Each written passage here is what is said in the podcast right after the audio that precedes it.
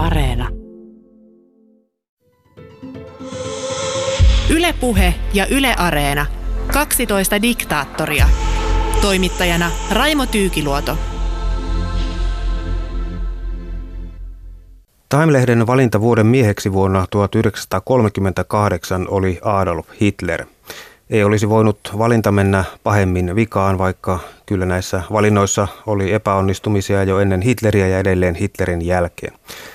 Hitler teurasti noin 60 miljoonaa ihmistä, eli jotakuin 2,5 prosenttia tuolloisesta maailman väestöstä, hallitessaan maataan suorastaan saatanan ottein vuosina 1934-1945. Sanotaan, että Hitler oli pahassa huumekoukussa ja näki näkyjä koko toisen maailmansodan ajan. Hitleristä on tullut myös internet-ilmiö, joka kommentoi milloin mitäkin ja väittää, että media on pilannut hänen maineensa. Mitä ajatuksia herää kirjailija, filosofi Leif Sundström? No ehkä se, että Hitler on kiistämättömästi tämmöinen diktaattoreiden arkkityyppi, eli, eli jonkinnäköinen esikuva kaikille. Häntä verrataan muihin ja muita verrataan häneen. Adolf Hitler oli tunnetusti mies, joka halusi puhua, mutta ei kuunnella. Joo, tämä oli hänelle ominaista. Hän, hän piti vallassa ollessaan tämmöisiä pitkiä monologia. Hän, hän teki tämmöisiä kärsimysnäytelmiä läheisille, tai ei hänellä oikeastaan ihan tämmöisiä läheisiä ystäviä esimerkiksi ollut, mutta, mutta sitten kun tuolla Kotkan pesässä esimerkiksi kokoonnuttiin, niin, niin hyvin usein yöaikaan juotiin teetä ja kuunneltiin musiikkia ja, ja Hitler sitten esitelmöi eri aiheista ja, ja hänellä oli tapana nimenomaan pitää tämmöisiä hyvin pitkiä läsnäolijoiden kertoman mukaan uskomattoman pitkäveteisiä ja puuroutuvia yksinpuheluja. Mutta sitten kuitenkin niin Hitler teki johtopäätökset nopeasti ja piti niistä järpäisesti kiinni. Joo, ei hänen maailmankuvansa oikeastaan hirveän paljon muuttunut sitten sen jälkeen, kun se, hän päätti ryhtyä poliitikoksi, niin, niin ihan viimeisessä tämmöisessä testamentissaankin hän syytti kaikista juutalaisia. Oikeastaan niin kuin se oli tämmöinen hänen, hänen poliitikon uransa kipinäkin ihan alusta lähtien. Mistä se mahtoi juontua? Joo, se on, se on vähän arvoituksellista, että ilmeisesti lapsuudessaan Hitler ei ollut juutalaisten kanssa kovin paljon tekemistä. Perhe muutti jonkin verran, mutta, mutta pienemmissä paikoissa, missä ei ollut juutalaisia. Että hän ilmeisesti joutui juutalaisten kanssa tekemisen enemmän oleskellessaan Viinissä, joka oli hyvin tämmöinen monikulttuurinen keskus. Mutta ei oikein tiedetä, että oliko hänellä sitten jotain todella negatiivisia kokemuksia, koska, koska on ollut ihan viitteitä siitä, että oli päinvastoin positiivisia kokemuksia. Hänellä saattoi olla jopa juutalaisia ystäviä. Tiedetään, että joku juutalaiset ostivat hänen maalauksiaan. Ja hänen äitiään hoiti juutalainen lääkäri, jo, jolle, jolle Hitler oli omien sanoisen mukaan ikuisesti kiitollinen. Hän huolehti siitä, että tämä lääkäri sai myöhemmin paeta ihan rauhassa Yhdysvaltoihin. Hitler ei toisaalta kuunnellut mediaa, mutta medioita kuunteli. Millaista hän oli hänen taikauskonsa? Saiko hän kenties joltain medialta viestin näistä juutalaisistakin? No, natsien tässä eliittiryhmässä, niin siinähän oli esimerkiksi Himmler tunsi vetoa tämmöisen okkultismiin – Ää, mutta se, että kuinka paljon se olisi Hitleriin vaikuttanut, niin on, on aika epäselvää. Hitlerhän oli tietyllä tavalla, tai ainakin yritti olla rationaalisti, mutta sitten hänellä oli myöskin tämmöisiä mystikkoelementtejä vetoamista tämmöiseen Saksan kansan suureen menneisyyteen, mutta, ää, mutta tavallaan niin tämmöisissä uskon asioissa tai suhteessa tuon puoleeseen, niin hän oli tietynlainen rationaalisti, hän ei uskonut tuon puoleiseen elämään. Muun muassa se, että hän hän hyvin usein niin kuin viittasi itsemurhaan. Kun puolue esimerkiksi oli eräs vaiheessa hajoamassa, niin hän sanoi, että tapan itseni, jos puolue hajoaa. Ja mitä ilmeisimmin se ei ollut mitään uhoa. Ja hän, hän myöhemminkin viittasi, että hän voi koska tahansa lähteä tästä murheen aallosta. Ja, ja sitten hän tekikin itsemurhan. Että, että tota, kyllä, kyllä niin kuin, hän oli, jos uskontoa tulee, niin aika, aikamoinen, siis varsin tiukka ateisti kuitenkin. Adolf oli alun perin nimeltään Adolfus. Hän syntyi 1889 pienessä itävaltalaisessa rajakaupungissa. Isä Alois oli äkkipikainen ja kuritti väkivaltaisesti pikku Adolfusta, mutta onneksi isä istui pääasiassa paikallisessa Crowissa. Äiti Clara yritti suojella hintelää poikansa, mutta heikoin seurauksin. Adolfuksen piina loppui vasta isän kuollessa, jolloin Adolfus oli 14-vuotias ja kun pelko oli pois, niin pari vuotta myöhemmin poika lopetti koulunkäynnin ja jäi ilman tutkintoa. Aika heikot eväät elämään, mutta tuskin hän pelkällä jääräpäisyydellä elämässään eteni. Millaista oli Adolfuksen eli Hitlerin älykkyys? Hyvin yksipuolista, valikoivaa. Kyllä hänellä tietynlaista älyä oli, ei niin kuin mitään erityistä akateemista älykkyyttä. Hän oli jossain vaiheessa alkuaikoina aika hyvä koulussa, mutta koulussakin hän, hän, hän oli hyvä niissä aineissa, joista hän piti. Jos hän ei pitänyt jostain aineesta, niin hän, hän sitten pisti sen lekkeriksi. Hänellä oli kiistämättömästi jotain sosiaalista älykkyyttä. Hän pystyi hyvin aistimaan toisten tunnetiloja ja, ja oli hyvä taktikko ainakin jossain määrin. Koulukäynnin loputtua myös Adolfus muuttui käytännöllisempään suuntaan ja, ja siitä tuli Adolf. Ja nuorukainen teki sen, mitä parhaiten osasi, eli lorvaili eläin pääsessä Orvon eläkkeelle ja sukulaisten antamilla rahoilla. Alkumetrit oli tällaista vetelehtimistä. Oli myöskin se, että hän sairastui keuhkotautiin. Hän sai niin tavallaan hyvän syyn keskeyttää opiskelut, mutta ei, eihän se häntä kiinnostanut. Tämä lorvailu boheemi-elämä. Hän piti itseään jonkinnäköisenä taiteilijana ihan loppuun asti. Ja näistä äh, natsielitin jäsenistä hän parhaiten tuli toimeen Albert Speerin kanssa, jota hän kutsui taiteilijatoverikseen. Ja Speer sanoikin, että hän, he eivät nyt suoraan olleet ystäviä, mutta jos Hitlerillä olisi ollut ystäviä, niin hän olisi ollut se. Kun ensimmäinen maailmansota alkoi, se oli sitten Hitlerin pelastus ja hän löysi elämälleen tarkoituksen. Joo, ähm, tässä on sikäli sellainen eri, erikoinen kuvio, että äh, hän, hän pakoili asepalvelusta Itävallan puolella. Ja äh, ehti siinä välillä muuttaa Saksaan ja Itävallasta häntä, häntä haikailtiin sinne armeijaan ennen kuin sota alkoi ja hän menikin sitten Salzburgiin, ja, mutta äh, vetosi tähän keuhkotautiin niin, niin hyvin, että hänet, hänet vapautettiin siellä Itävallan puolella armeijasta se oli vuonna 1913 muistaakseni, että, että sitten jo seuraavana vuonna syttyi ensimmäinen maailmansota, mutta hän lähti oikein innoissaan sitten Saksan armeijaan. Eli hän tietenkin omien sanoisen mukaan sanojen kuin syy oli se, että hän ei, vaan, hän ei pitänyt siitä Itävalta-Unkarin monikulttuurisuudesta tai siitä sekamelskasta kansojen sekoituksesta, että hän halusi palvella Saksassa. Mutta voihan olla, että hän myöskin jossain määrin oli jo, ainakin jossain vaiheessa semmoinen hyvin antimilitaristinen ihminen. Ei hänellä, hänen elämässään ennen sotaa ollut oikein mitään semmoista järjestystä tai kuria. Niin, ehkä hän löysi itsensä vasta sodassa. Hänet ylennettiin korpraaliksi ja myöhemmin hänelle myönnettiin ensimmäisen luokan rautaristi ansiostaan sota Tantereella. Toverit pitivät ansioitunutta korpraalia kummallisena, koska hän ei käynyt bordellissa eikä ollut kiinnostunut tytöistä. Joo, tämähän on sitten herättänyt myöhemmin epäilyksiä, että hän olisi ollut milloin impotentti, milloin homo, mutta näin ei ilmeisesti ollut, että kyllä oli sitten ihan, ihan tota heteroseksuaali ja, ja äh, ilmeisesti kykenikin näihin seksi hommiin, mutta äh, hän, hän tosiaan niin oli kaiken kuuleman mukaan esimerkillinen sotilas. Ei edennyt sitten kuitenkaan korpraalia korkeammalle ja yksi syy oli se, että hänellä ei katsottu olevan johtajan ominaisuuksia. No sitten koitti vuosi 1918 ja Hitler liittyi natsipuolueeseen, joka kastettiin myöhemmin kansallissosialistiseksi työväenpuolueeksi. Oliko se nimenomaan Hitlerin puhujanlahjat, joka auttoi häntä etenemään puolueessa?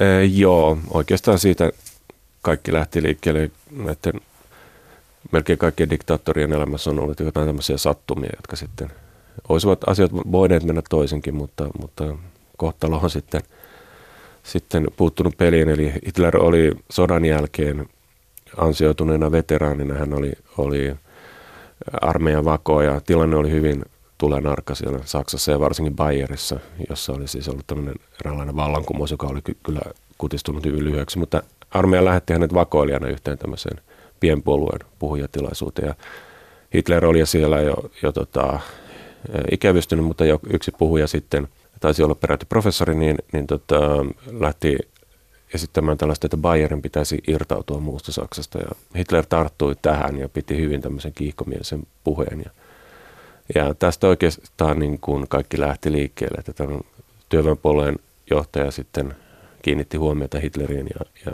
tämmöinen yhteys syntyi. Maailmantalouden suuri kriisi iski Saksaa vuonna 1929 ja sen seurauksena oli joukko työttömyys ja poliittiset levottomuudet levisivät. Ilmeisesti Hitlerin vihaa pursuava retoriikka toimi noina aikoina hyvin, varsinkin kun niitä höystettiin yksinkertaisilla ratkaisuilla. Tässähän oli välissä tämä onneton vallankaappausyritys ja, ja Hitlerin vankeus ja e, jonkin aikaahan Hitler ei voinut niin kuin virallisesti toimia politiikassa ja, ja tämä natsipuoluehan oli aivan pien pikkupuolue. Eli tota, oikeastaan tämä talouslama sitten mahdollisti sen, että tyytymättömyys tavallaan niin kuin lähti uudelle liikkeelle. Tilanne oli mennyt Saksassa jo paremmaksi sitten sen 20-luvun vaihteen kaoottisen tilanteen tai sen jälkeen. Ja, ja tota, sitten tämä vuoden 29 lama, niin se mahdollisti sitten tämän tämmöisen radikalismin nousu. Hitleri tarjosi puheessaan järkevien argumenttien sijaan tunteita. Ja voisiko sanoa, että Hitler oli tavallaan niin kuin vihan tunteiden tulkki? Joo, kyllä. Mutta ehkä, ehkä nyt ei ihan pelkästään tunteisiin vetova. Että kyllähän tämä hänen niin sanottu muistelmateoksensa, tämä taistelu, niin kyllähän siinä joku sisäinen logiikka on. Ei se nyt ihan, ihan täysin hullun houratta ollut. Niin, no sitten tosiaan niin kansallissosialistinen työväenpuolue otti väistämättömän murskavoiton vuonna 1932 ja Hitleristä tuli valtakunnan kansleri vuonna 1933.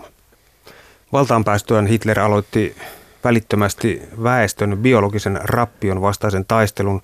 Leif Sundström, mistä tämä Adolfin idea oikein kumpusi? Se ei ole hänen oma ideansa.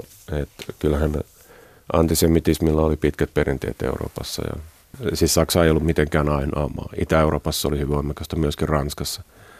Espanjassa oli ollut kautta vuosisatojen. Siinähän oli jonkinnäköisiä vasemmistolaisia elementtejä myöskin. Sitten tämmöinen suurpääoma on näennäinen vastustaminen. Tarkoitti myöskin, niin kuin Hitlerin sanoin, juutalaisen pääoman vastustamista. Siinä oli jonkinnäköinen tämmöinen ihmisten niin kuin, ei tasa-arvoistamisen, mutta tasapäistämisen ajatus kuitenkin. Mutta kun muodostetaan tiukka sisäryhmä, jos puhutaan näin psykologisin termein, niin sitten täytyy muodostaa myöskin tiukka ulkoryhmä, eli ihmisiä, jotka asetetaan täysin ryhmän ulkopuolelle. Ja näitähän sitten sellaisia löytyy juutalaiset ja romanit ja muut. Lisätoimia seurasi ja sananvapaus lakkautettiin ja poliisi sai oikeuden mielivaltaisesti pidättää kansalaisia ja takavorikoida heidän omaisuuttaan. Muut puolueet kiellettiin ja lehdistövapaus loppui. Voisi sanoa, että varsin reippaat oli otteet sitten, kun herra pääsi valtaan. No joo, ei aivan suoraviivaisesti edetty. Että vuonna 1936 tuli pieni tämmöinen tasaantumisvaihe. Että siinä oli, se oli olympiavuosia, sekä kesäolympiakisat että talviolympiakisat oli Saksassa. Ja silloin oli pakko vähän...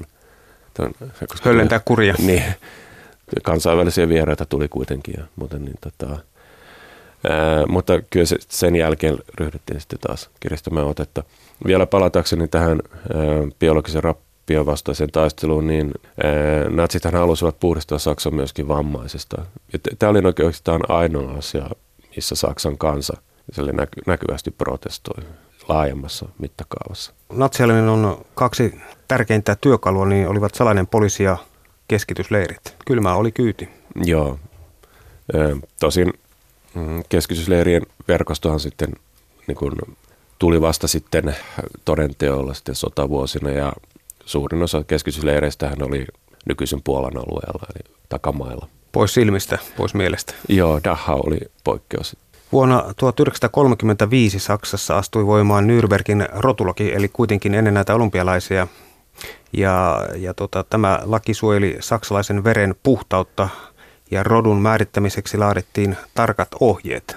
Eli kyllä siellä niin pohja luotiin jo ennen olympialaisia aika kovaa vauhtia. Joo, toki. Että kyllähän hyvin, hyvin monet niin kuin juutalaiset ja monet tämmöiset intellektuaalit, kulttuurihenkilöt, niin he jätti Saksan hyvin nopeasti tämän Hitlerin valtaan nousun jälkeen 33 ja sitten viimeistään siinä, kun Hindenburg, presidentti Hindenburg kuoli 34, silloinhan Hitler yhdisti nämä presidentin ja kanslerin virat, hänestä tuli sitten se Der Führer, niin sen jälkeen hän voisi sanoa 34, niin, niin se on ihan puhdas diktatuuri. Vuonna 1939 käynnistyi järjestelmällinen eutanasiaohjelma eli operaatio T4 elinkelvottoman elämän hävittämiseksi.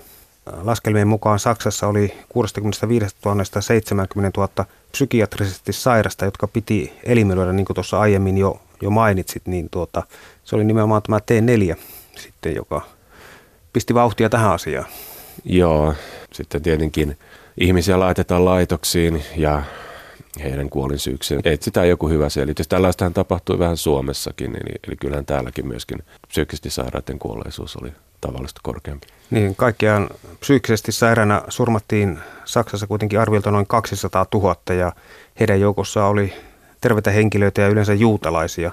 Heidän diagnoosinsa saattoi olla saksalaisvihamielinen anti sosiaalinen kommunisti, psykopaatti tai kansakunnan loinen. Että kyllähän näitä syitä tuntuu löytyvän. Joo, keskitysleireissähän vangit oli jossain määrin jaoteltu, että se näkyy heidän vaatteissaankin, että vaaleanpunainen kolmio esimerkiksi muistaakseni homoseksuaaleille ja tietenkin tämä Davidin tähti juutalaisille ja poliittisille vangeille oli oma, oma merkkinsä, mutta sitten tietenkin ei ollut tarvetta nyt ihan hirveän tarkkaan tämmöiseen luokitteluun.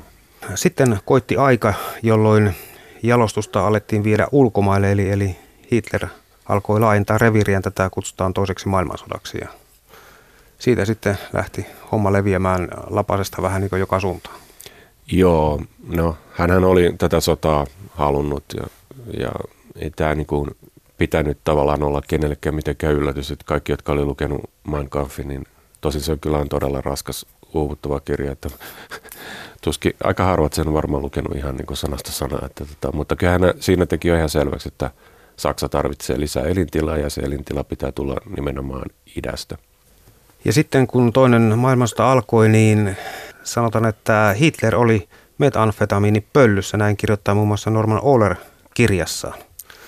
Miten hän mahtoi olla, kuinka kovasti hän oli doopattu, kun Tantereelle lähti.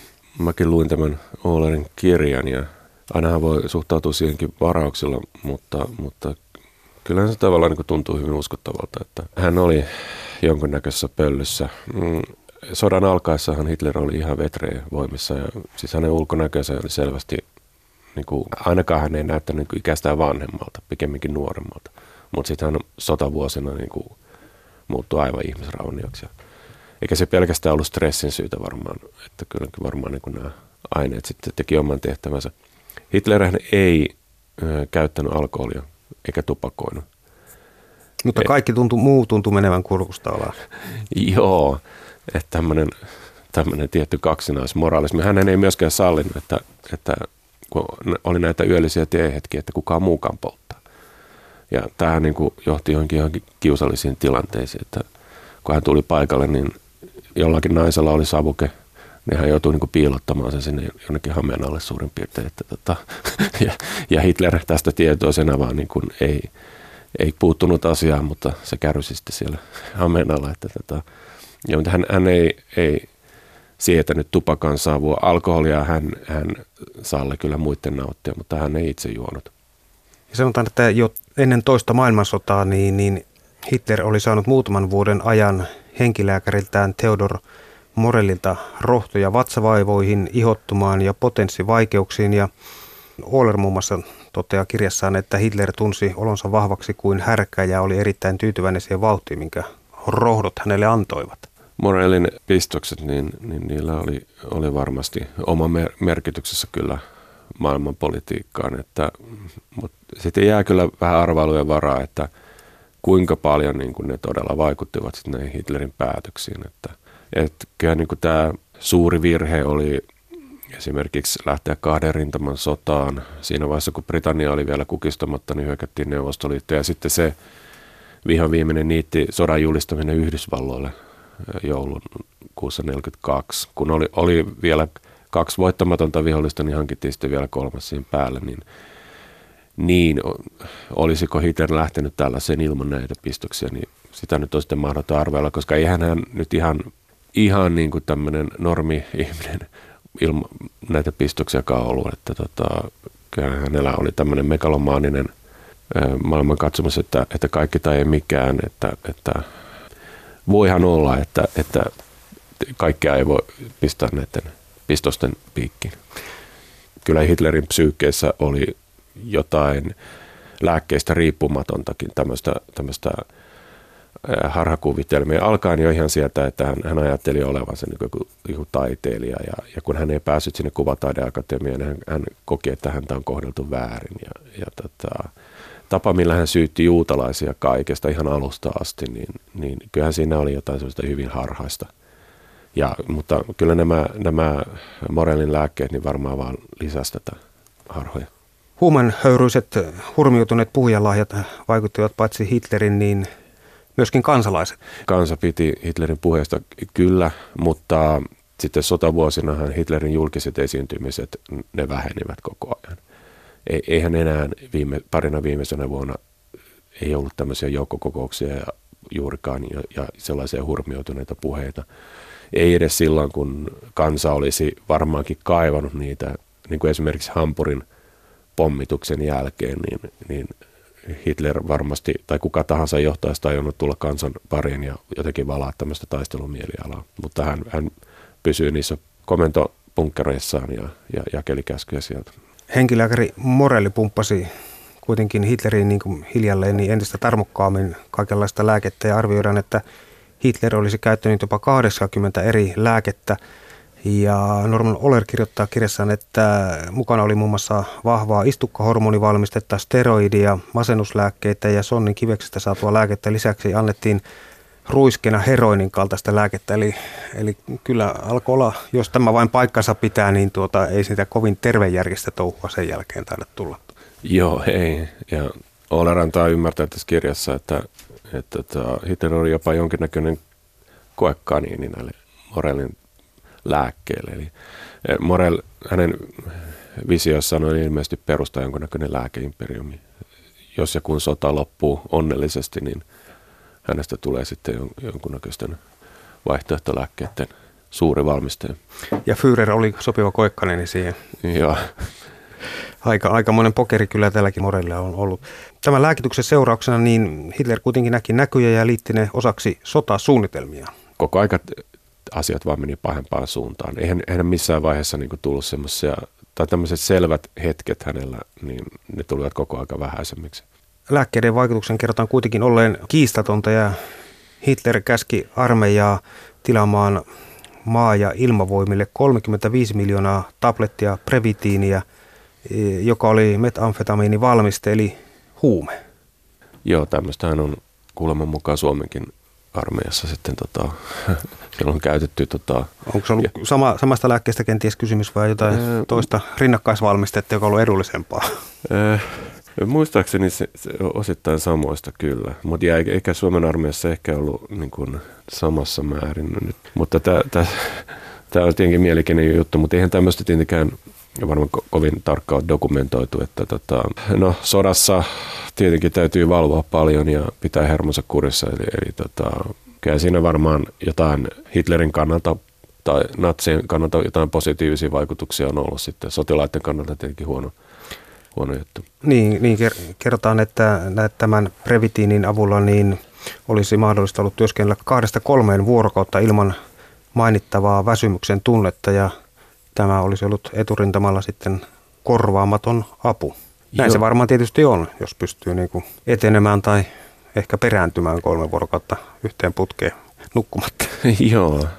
Tässä on tietenkin tämä, muusta nämä perinteet. Saksahan oli kemian teollisuuden ja tämän lääketeollisuuden tai ylipäänsä lääketieteen niin tämmöinen johtava valtio ollut, ollut siinä tota, ennen natsien tuloa. Ja siellä oli, niin kuin, oli tämmöisissä erilaisissa lääkevalmisteissa ja kokeiluissa niin, niin tota, pitkät perinteet.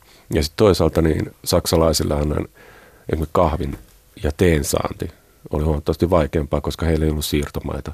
Ja tietenkin sodan aikaan niin kuin yhteydet tänne kahvin teen tuottajiin niin, niin katkesivat. Eli, eli heillä ei ollut tämmöisiä luontaisia pirsteitä mitä, mitä englantilaisilla amerikkalaisilla oli, että he tarvitsevat tämmöisiä kemiallisia piristeitä. Previtiiniä tarvittiin sitten myös kotirintamalla, että valtakunta pysyi johtajansa määräämässä tahdissa, niin, niin kerrotan, että kaikki sihteereistä näyttelijöihin ja junan kuljettajien saivat sen avulla lisää itseluottamusta ja elinvoimaa ja sillä terästettiin jopa suklaa makeisia. Mahtaakohan pitää paikkansa? Ilmeisesti äh, ainakin näistä oli mahdollisuus kaikki kieltäytyä. Tämmöinen tietynlainen rappeutuminen levisi sitten Hitleristä siihen lähipiiriinkin. Esimerkiksi Göring hän oli, oli morfinisti. Hän oli oikeastaan kovempi tämmöinen kaman käyttäjä ollut jo ennen Hitleriä. Että, toisaalta se ei ollut pelkästään niin kuin Hitlerin morelin niin kuin tämmöistä syöttämää, vaan, vaan se, se, se, oli muillakin. Ja Führer kehotti naisia ottamaan kaksi tai kolme pilleriä, previtiiniä, jonka jälkeen kotitaloustyötkin sujuisivat sitten yhdessä hujauksessa. Saksassa tultiin kuitenkin sitten lopulta tilanteeseen, jossa huumaavien lääkkeiden käyttö levisi yhä laajemmalle Führerin määräyksellä ja, ja kenties lopulta lääkkeet pyörittävät melkein koko natsisysteemiä. No ehkä vähän liiottelua. Hitler teki itsemurhan 34.1945. Kyllä joo, ja pieni kallonpalanen siitä sitten jäi jäljellä, hänen ruumiinsa poltettiin. Sanotaan, että internetissä on niin paljon Hitler-pilavideoita ja Hitler-vitsejä, etteivät korkearvoiset natsitkaan niitä pysty koskaan poistamaan, mutta toisen maailmansodan jälkeen jälkeiseen sukupolvelle niin Adolf Hitleristä on tullut nettivitsi. Mitä ajatuksia herää kirjailija filosofi Leif Sundström? Leikitelläänkö tässä niin kuin vakavilla asioilla? Ei, kyllähän näille voi nauraa, että huumorihan on ihan hyvä, hyvä keino vastustaa tämmöisiä totalitarismia ja diktatuureja, mutta sitten voi olla, että hänelle ei olisi naurettu sitten kuitenkaan kasvotusten, eikä naurettukaan. Että eihän vitsin aihe ollut silloin. Ylepuhe ja Yle Areena. 12 diktaattoria. Toimittajana Raimo Tyykiluoto.